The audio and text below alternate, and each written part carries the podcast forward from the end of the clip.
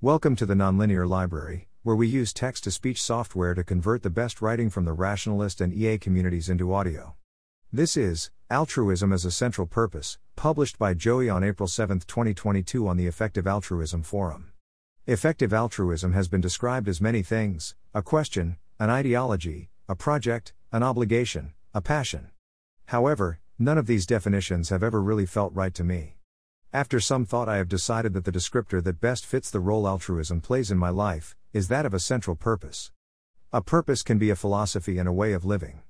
A central purpose transcends a passion, even considering how intense and transformative a passion can be.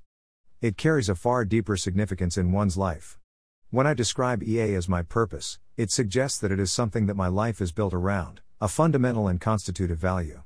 Of course, effective altruism fits into people's lives in different ways and to different extents. For many EAs, an existing descriptor adequately captures their perspective.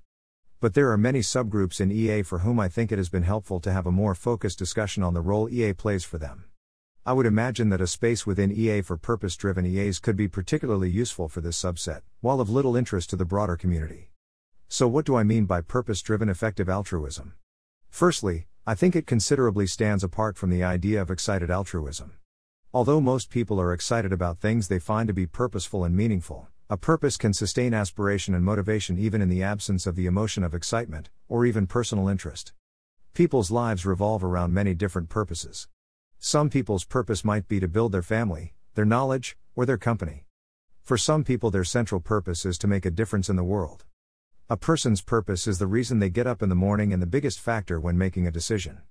This framing of purpose based effective altruism can be useful in a number of ways. But it's important to note I don't think you have to make effective altruism your purpose in order to make a difference in the world, or to join the movement. There is quite a difference between someone who occasionally paints or even who loves to paint, and someone whose purpose is to paint. Nonetheless, all of these people can join a painting group. If altruism is your central purpose, it leads to different choices than if it's a passion.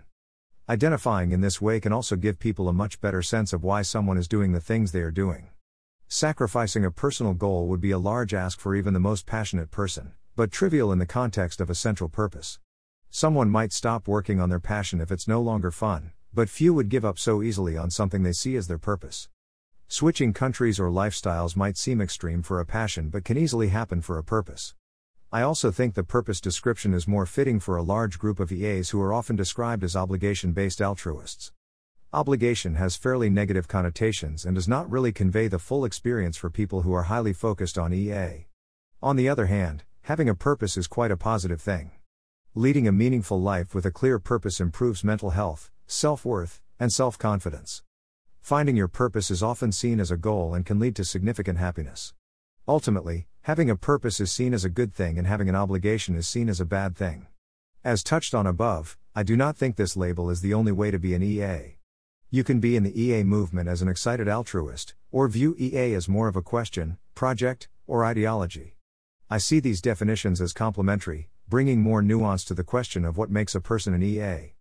Like other subgroups, I see these different interpretations of altruism bringing a similar advantage, facilitating conversations that might make sense in a purpose framework but not a passion one.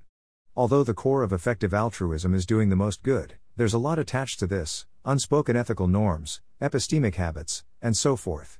In this sense, it's technically an approach more than a purpose. For many in the community, the term approach will fit better.